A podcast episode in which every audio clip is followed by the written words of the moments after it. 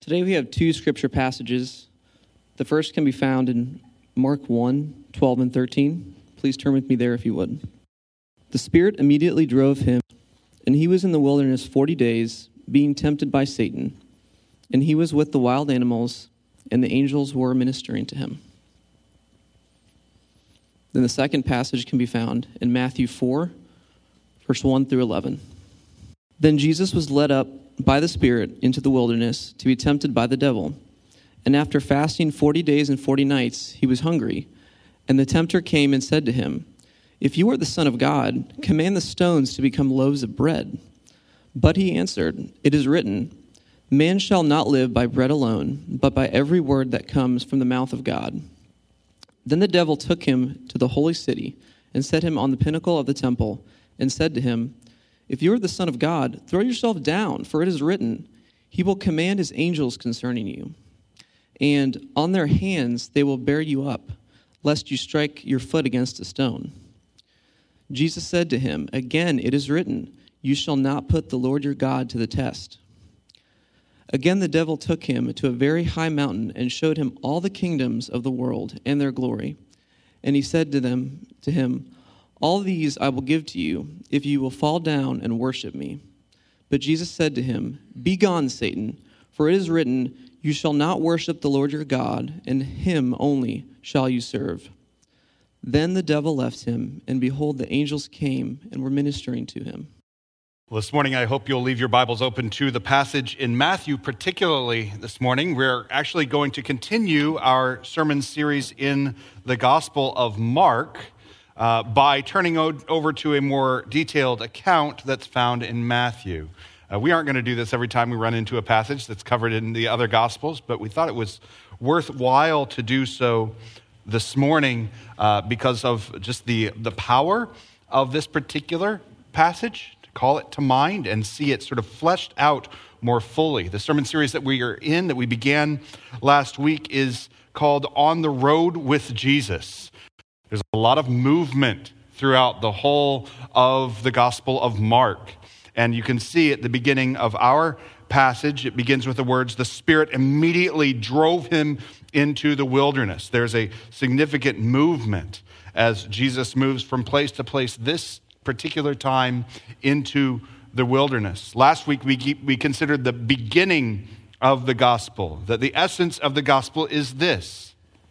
At the beginning of Mark, that Jesus is the Christ, the Son of God. This is the beginning and the essence of the gospel. Today, we consider a day in which the good news was preserved in the midst of the greatest attack upon a human soul in history. We're going to do that by turning over to Matthew chapter 4 this morning. Heavenly Father, we thank you for your word. We ask that you would speak to us by your word, that your spirit would help us to understand and apply what you give to us today. We thank you for Jesus We thank you for who he is, what he's done, and what he's created and purchased for us. Pray that we would receive it with a great thanksgiving as we see your suffering and victory in this moment in Matthew chapter 4. Thank you, Lord. We pray this in your name. In the name of Jesus, we pray. Amen. In Matthew, Mark, Luke, and John, we have the confirmation of the gospel account by four witnesses. And this morning we're going to turn to Matthew to help us fill out the story of the accounts that we found over in Mark chapter 1. And what you're going to see is Mark chapter 1, verses 12 and 13, are actually found in the Matthew account at the beginning and end of it. So essentially, what we have in Matthew is the fleshing out of what happens between these major declarations in Mark. We'll put it to you this way Mark chapter 1, verse 12 and 13 says this The Spirit immediately drove him, that is Jesus, out into the wilderness, and he was in the wilderness for 40 days being tempted by Satan. Matthew chapter 4, verse 1 says, Then Jesus was led up by the Spirit into the wilderness to be tempted by the devil. You see, they begin in the same place. And then Mark chapter 1, verse 13.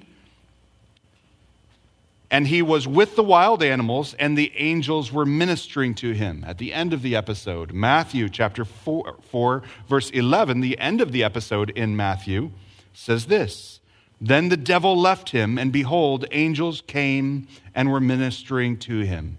So we have this sort of a bookends for the account in Mark that is then fleshed out into the book of Matthew. The, the gospel speaks with a unified voice. I think of it like this. Imagine four friends sitting together in a room, sharing with a fifth friend the account of their shared experience. These friends are together, they're in the room, and they're telling someone this story, but they keep interrupting each other to fill in the account more fully with various helpful and compelling details, and even to maybe bring a little bit of an emphasis in each one of the gospel accounts, where the emphasis in Mark is a movement, an on the road with Jesus. The emphasis in Matthew is a fuller telling of many of the accounts. And so we're going to pay attention to that this morning. We're going to do so by doing what we always do. We're going to pay attention to the words that are there. Over here in Matthew chapter 4, the words that we find at the beginning of the account are this Then Jesus was led by the Spirit into the wilderness to be tempted by the devil. Led by the Spirit. Now, that's an interesting way to begin this really incredible trial of an account in the life of Jesus right at the beginning of his ministry. One of the things that we see throughout the Gospels is the Spirit is at an active agent throughout all of the account of the Gospels. We have the Father, the Son, and the Holy Spirit active throughout. The Spirit that the Son sends to be with his disciples, the, the Spirit that Jesus sends to, to dwell with the disciples after he leaves to ascend to be with the Father is the same Spirit that was with Jesus during the course of the whole of his ministry. The Spirit is active even in this account in Matthew chapter 4. Now, what does it say the Spirit does? Then Jesus was led by the Spirit into the wilderness. Jesus was led into the wilderness. That's important. The context of the temptation is important to, for us to see because we ought to compare this to the experience of Adam and Eve in the garden, in their temptation. Both Adam and Eve and Jesus were tested. And they were tested by the temptation of Satan.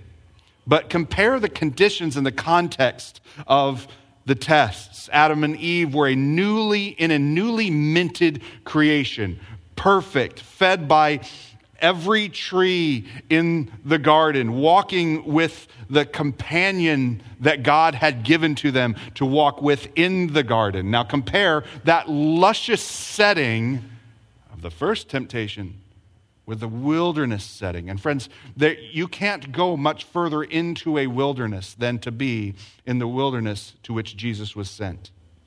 And he was sent there to fast in that wilderness. God had given to Adam and Eve to eat of every tree that was in the garden except for this just this one. But Jesus was sent into the wilderness to fast. Jesus is on a ragged deserted edge of creation, and his body is literally racked by 40 days of fasting alone in the wilderness. You get the context?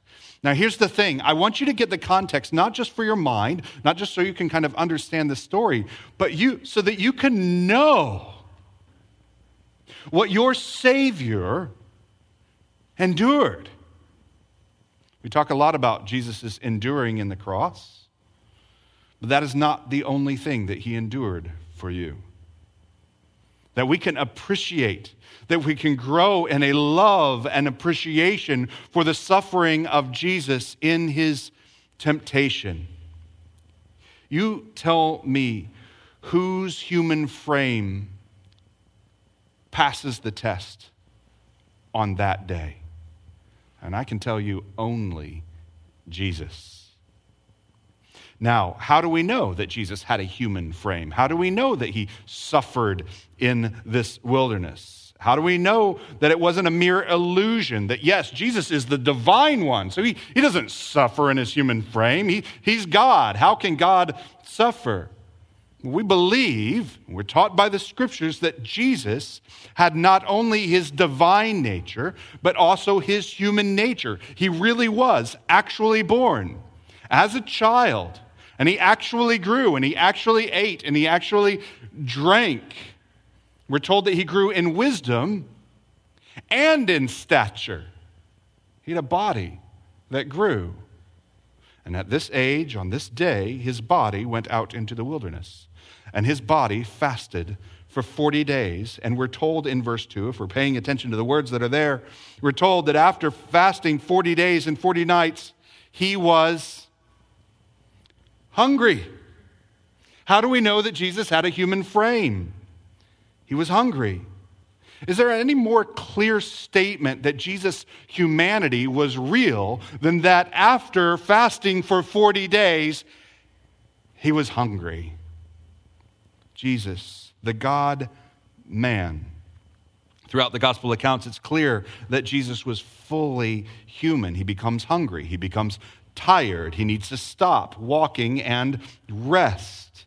He needs to step away from people and find a little respite from the crowds. All of these things are recorded for us because Jesus took on flesh. Jesus is truly God in the flesh. And it's in this human nature that he was pushed to the ragged edge on that day. Do you appreciate that about your Redeemer? Now, by the end of the episode, certainly Satan could lodge an accusation against Jesus. Certainly, Satan could not lodge an accusation against Jesus like he did with Job. Job chapter 1, verses 9 through 10. When Job was tested, here's the circumstance Job, does Job fear God for no reason? Have you not put a hedge around him and his house and all that he has on every side? That's the situation into which Satan's temptation comes for Job. Just like the situation into which Satan comes for Adam and Eve was a lush garden with full bellies.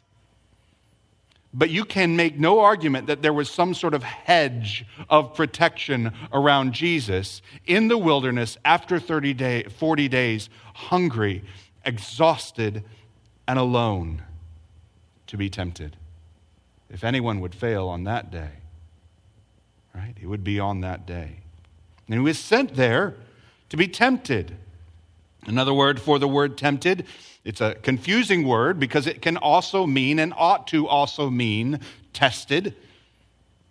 Here, Satan is clearly in the business of tempting Jesus, just as he was in the business with Adam and Eve and with Job of tempting those individuals.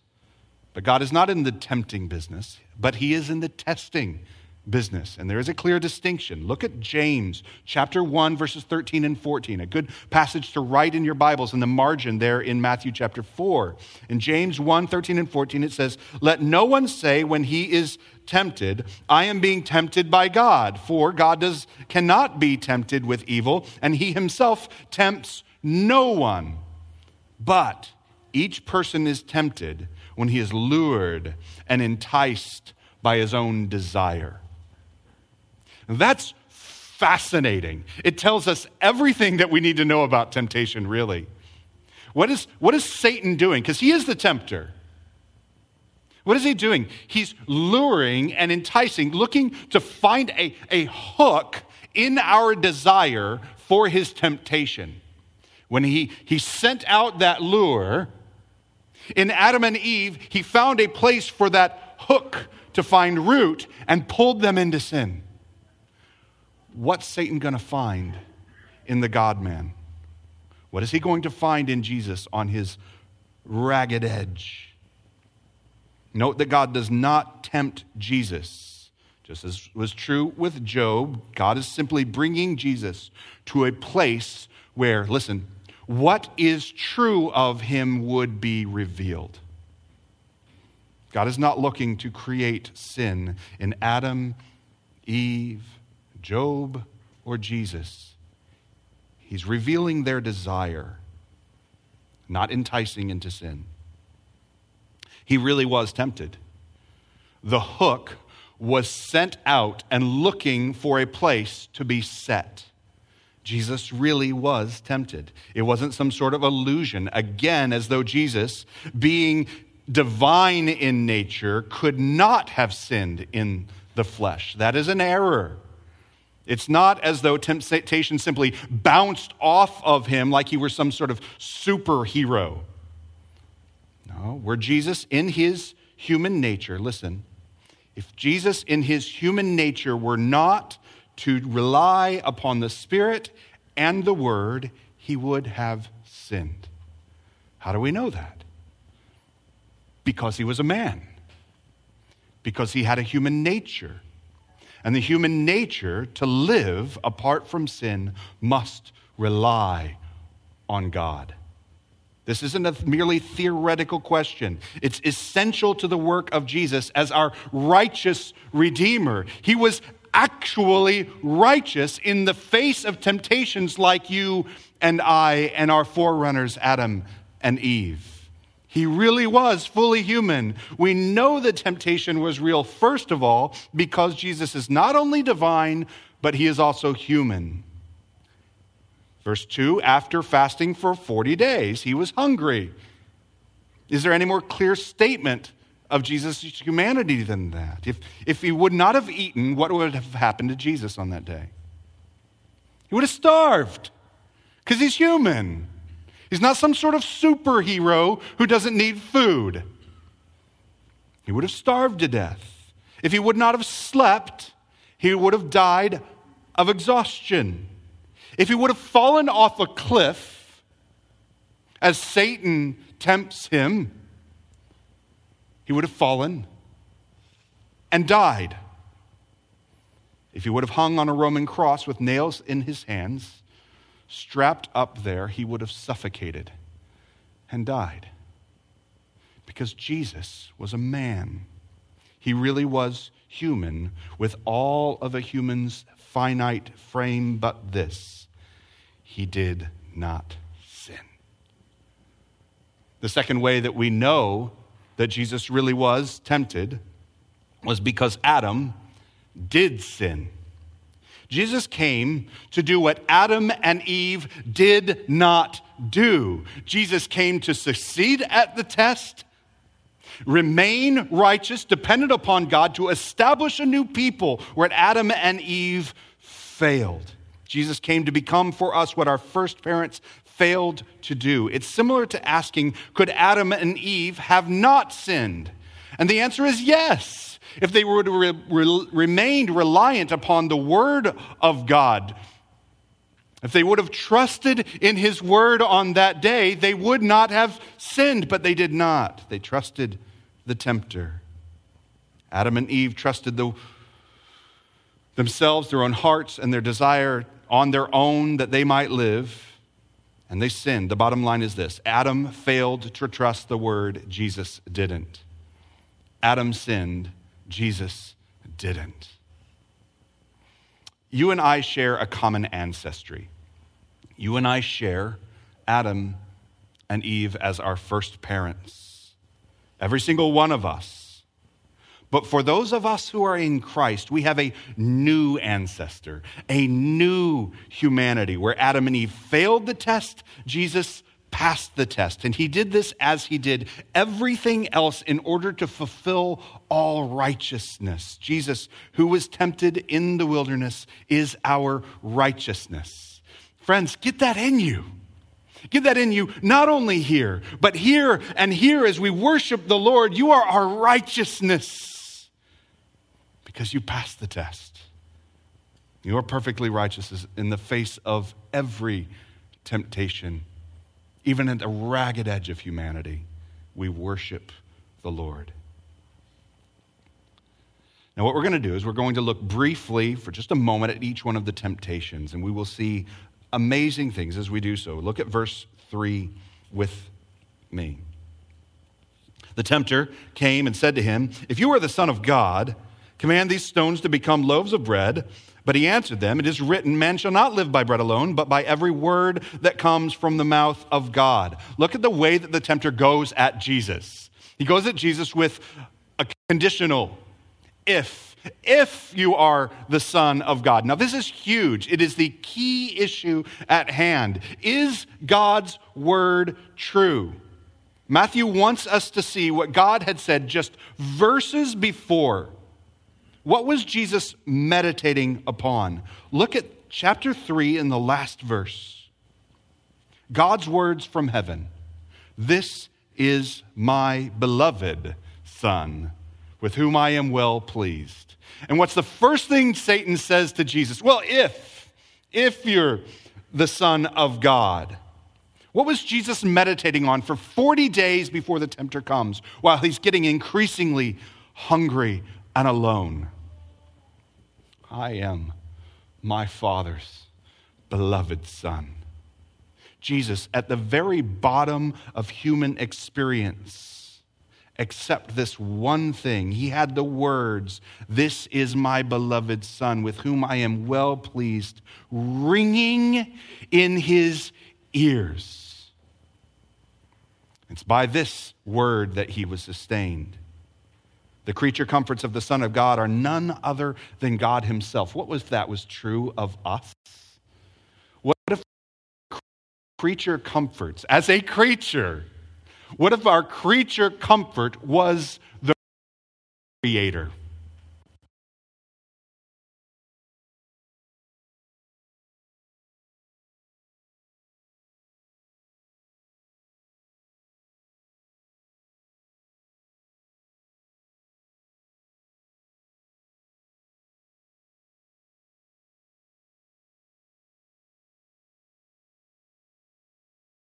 Remained so throughout the whole of the life of Jesus. What Jesus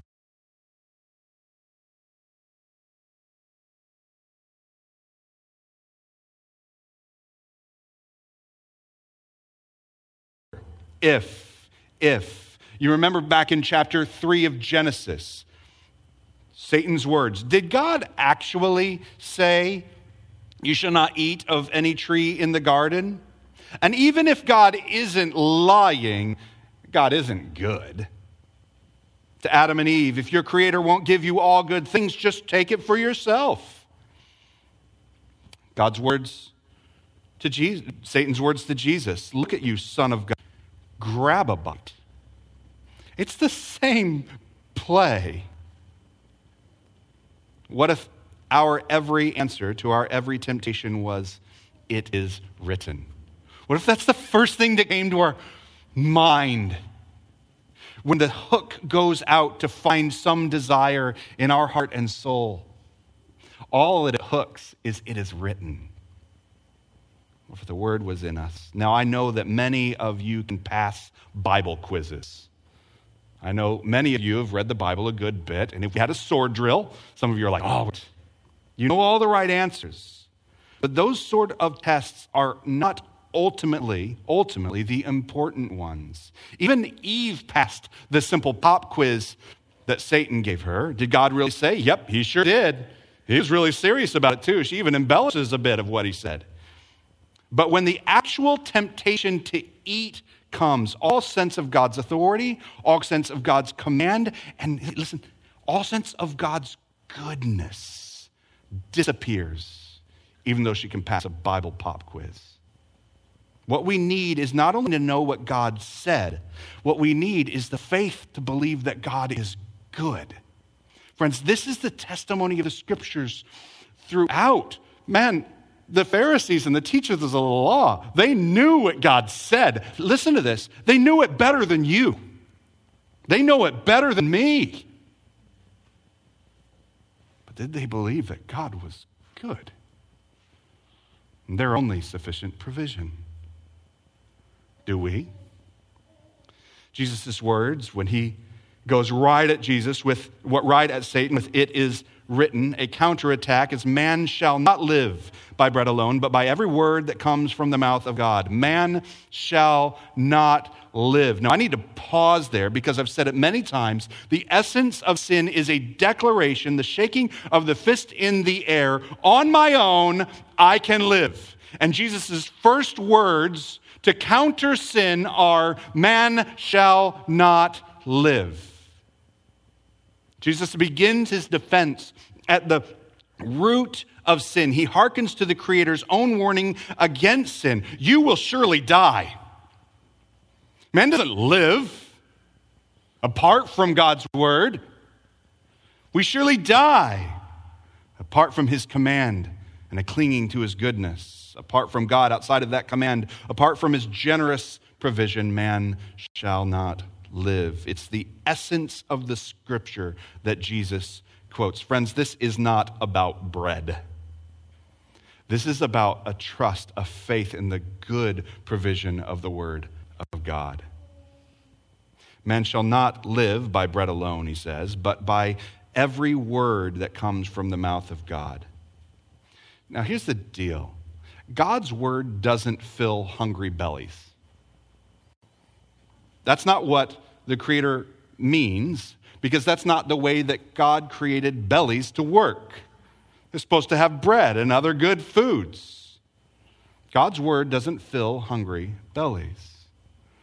But there is no life outside of God's word, no matter what bread or fruit for Adam and Eve you manage to stuff your mouth with. Your mouth is full, your belly's full, but there's no life. This is what Jesus is remembering from God's word. I can stuff my face with whatever creature comforts I may need, but there's no life apart from God and His Word. Jesus, in his humanity and obedience in this temptation, was content to live the life that God had given him. And the life that the Spirit had led him to in the wilderness was a life of not eating for 40 days. And he would wait until that word was lifted. Man shall not live. Man shall live, Jesus is saying, by the word of God, and there alone will he be full. If God has Jesus in the wilderness with no food in sight, that's precisely where Jesus is going to remain until God's word tells him otherwise. There's no life anywhere else. why did Adam and Eve not look around at the garden and believe that God's word, even his word that included a command, his generous word, was good and sufficient for life? The answer is the same reason for me why Satan's hook so, fi- so often finds root, that there is something in me that believes that God's word is sufficient, his command is not good, and I can fill my mouth and my belly some other way. How could there ever be life in any of my sin, I ought to ask, where the Creator himself refuses to walk? In this first temptation, we find our Savior meditating on the Word of God, sustained not by what he eats, not by what he can grab with his own hands, and that's important, not what he can grab with his own hands, but rather he is sustained by what the Lord provides by the wisdom of his word. And the Lord is not providing through Satan on that day. And so he waits. The first temptation. We turn to the second, verse 5. Look at it with me. Then the devil took him to the holy city, set him on the pinnacle of the temple, and said to him, If you are the Son of God, throw yourself down, for it is written two things He will command His angels concerning you, and on their hands they will bear you up, lest you strike your foot against a stone. Jesus said to him, Again, it is written, You shall not put the Lord your God to the test. What does he respond with? When, when temptation comes, what are Jesus' first thoughts? It is written. You see him depending upon the word of the Lord. The devil took him to the holy city. It's interesting that Satan wants to take Jesus to Jerusalem, put his life at risk, and see him rescued. Isn't that interesting?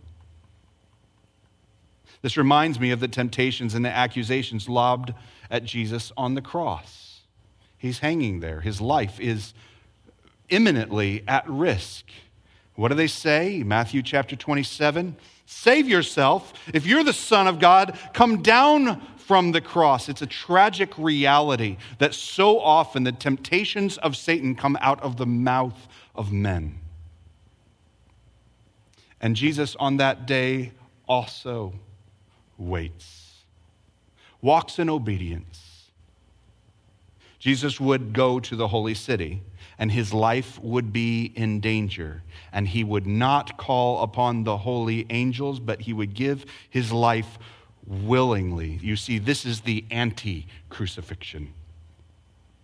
But Jesus came not to be served, but to serve and to give his life as a ransom for many.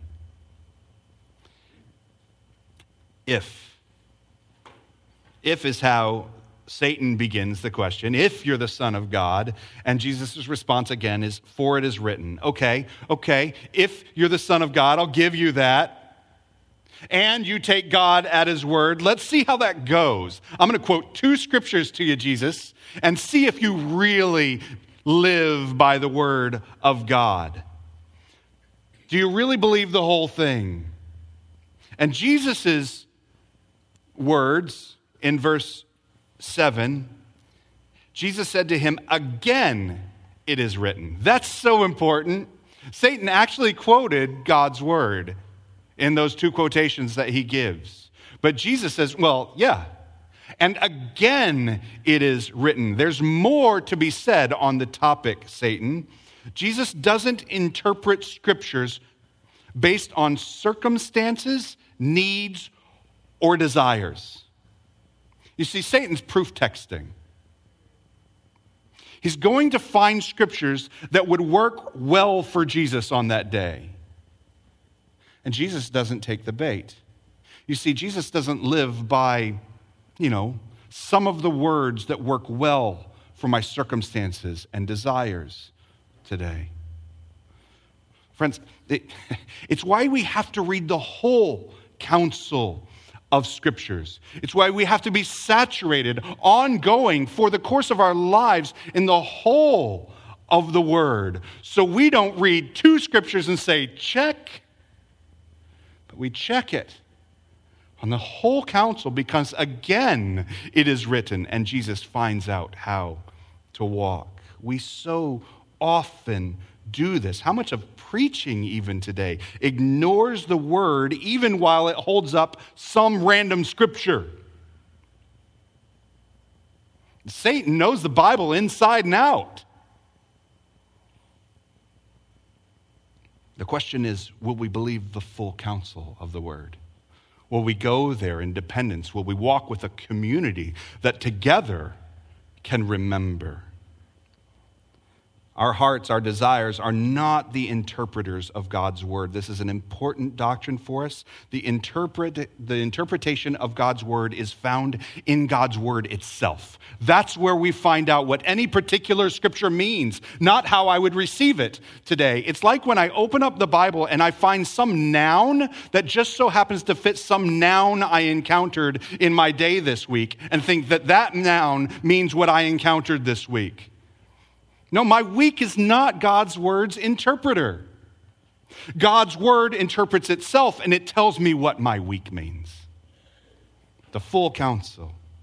This is why we must be sure to study particular scriptures. That's what we're doing now, right? We're spending time in Mark. Today we're spending time in Matthew. We're going to look closely and carefully, even as we're reading the whole of the scriptures. I would encourage us to do both of these things study close, particular, and intently even while reading thoroughly. It's one of the reasons why we've put together the Bible Together Journal with its history of redemption plan so that we can be reading the whole scope of scriptures, so that any particular story that we are studying can fit within the context of the whole. My, my personal vision statement as a pastor, minister of the gospel, is that I would preach, teach, and come alongside of Christ Church with the full counsel of the word. not just my favorite little proof texts. And what Jesus finds when he goes to that word, he finds one that helps him to understand the other two. You shall not put the Lord your God to the test. Yes, Jesus has given his, yes, the Lord has given his word. He has promised that he would protect Jesus. Not even his foot would strike a stone. Jesus has the very resources of heaven at his disposal. It's true. But Jesus comes according to the will of God as the servant of God. His purposes are not to flaunt his power, his purposes are to lay down his life in obedience to the Father. That's why Mark chapter 10, verse 45 is so important as really the central reality of the whole of the book of Mark. Mark 10 45, for even the Son of Man came not to be served, but to serve, and to give his life as a ransom for many. You see, Jesus knows the purposes of God, the divine decrees of the Father, Son, and Holy Spirit. It's for that purpose that God has given His Word, so He'll search the whole of the Word to understand how that divine purpose would play out on this day in the wilderness, in the second temptation. He won't twist the Word for the purposes that are outside of God's will as much as He would love to be anywhere than in the wilderness on that day. the, the second temptation. Now we turn to the third, beginning at verse 8. Look at it with me. Verse 8 Again, the devil took him to a very high mountain and showed him all the kingdoms of the world and their glory. And he said to them, All these I will give you if you will fall down and worship me. Then Jesus said to him, Be gone, Satan, for it is written, You shall worship the Lord your God, and him only shall you serve. Verse 8 tells us the devil showed him glory. Well, isn't that interesting? Really? You are going to take the world and its kingdoms that Christ himself made and over which he himself reigns, and you're going to show him their glory. Genius. You think the kingdoms of the world are going to impress the Son of God? Let's see how that goes. All these I will give to you, Satan says. Now, Satan has two problems. How is Satan going to give kingdoms over which he has no lasting authority? You'll notice I put an adjective in there lasting authority. That's important. He does have authority in this world. I think there's a caution here. There is truth to the claim that Satan holds sway over the kingdoms of the world, but it is a temporary reality. Satan is, according to Ephesians, the prince of the power of the air. Or again in Ephesians, it gives reference to rulers, authorities, and cosmic powers over this present darkness. And Satan's saying, You see all that? All that authority that I have? I'll give you all of that glory. Satan's offer, though, is little more than a fading glory. There's some truth to the promise, but this is always so with idolatry. Do you know that? Whatever hook that Satan throws out for you, whatever purchase it finds in you, the best it can offer is a fading glory. There's some truth to the promise, but the glories of idolatry are at best temporary. And the demands that make that idolatry makes upon the human soul destroy it? Do we believe the word? The second problem with Satan's temptation is the requirement to fall down and worship. And that error in the third temptation proves fatal for Satan. This evil isn't just a sin of pride or lust that Jesus would want to rise up and experience all the glories of the kingdoms the temptation that Jesus gives is an, that Satan gives to Jesus is an explicit call to idolatry. And Jesus' words, he says something before he says it is written. When he hears the call to idolatry, the words must come off his lips Be gone. Mm-mm. We don't even have to talk anymore. Be gone. It is written. He puts an absolute end to it. There's no more conversation between Satan and Jesus on that day, though Satan would often come to Jesus through the lips of other tempters. It is written for a third time Jesus rebukes Satan's lie with the truth of the word. Jesus worships the Lord his God. Now, there's a mind bender for you. Do the math on it. Are you, are you, are you working? How does Jesus worship the Lord? How does he who is the Lord worship God, the God man?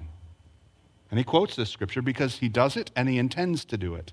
And he won't walk off into idolatry to do anything else but to the worship the Lord his God. But it's not actually surprising to discover that God, in the person of Jesus, the second person of the Trinity, is absolutely devoted to the worship of, well, God. It should not surprise us that God is devoted to the display and worship of his own glory. It shouldn't surprise us, but we act so differently. We make such a big deal of ourselves. How often do we find ourselves as the context and circumstance of the scriptures when really that scripture is to hold up the glory of our God? And Jesus says, no, no, no, no. no. You worship the Lord, our God, alone. And the temptations of the devil are defeated by the word and by, listen, worship. Jesus is intent on the worship of God. And that puts an end to the conversation with temptation. Verse 11 simply, the devil left him. Friends, there is one and only one final way by which the devil must be defeated, and that is by the worship of God. We can commit ourselves to obedience. We can commit ourselves to memorization. We can commit ourselves to study and all manner of fortitude. We can commit ourselves to these things. But the final defeat of Satan's temptation will come when we turn to the Lord in worship.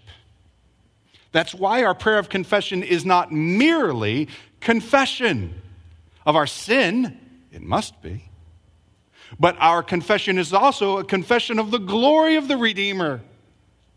As we worship Him, He's defeating our sin. Not only forgiving our sin, but defeating our sin. Matthew Hardy, he has a t shirt. I've made reference to it before. It says, Love God and do whatever you please.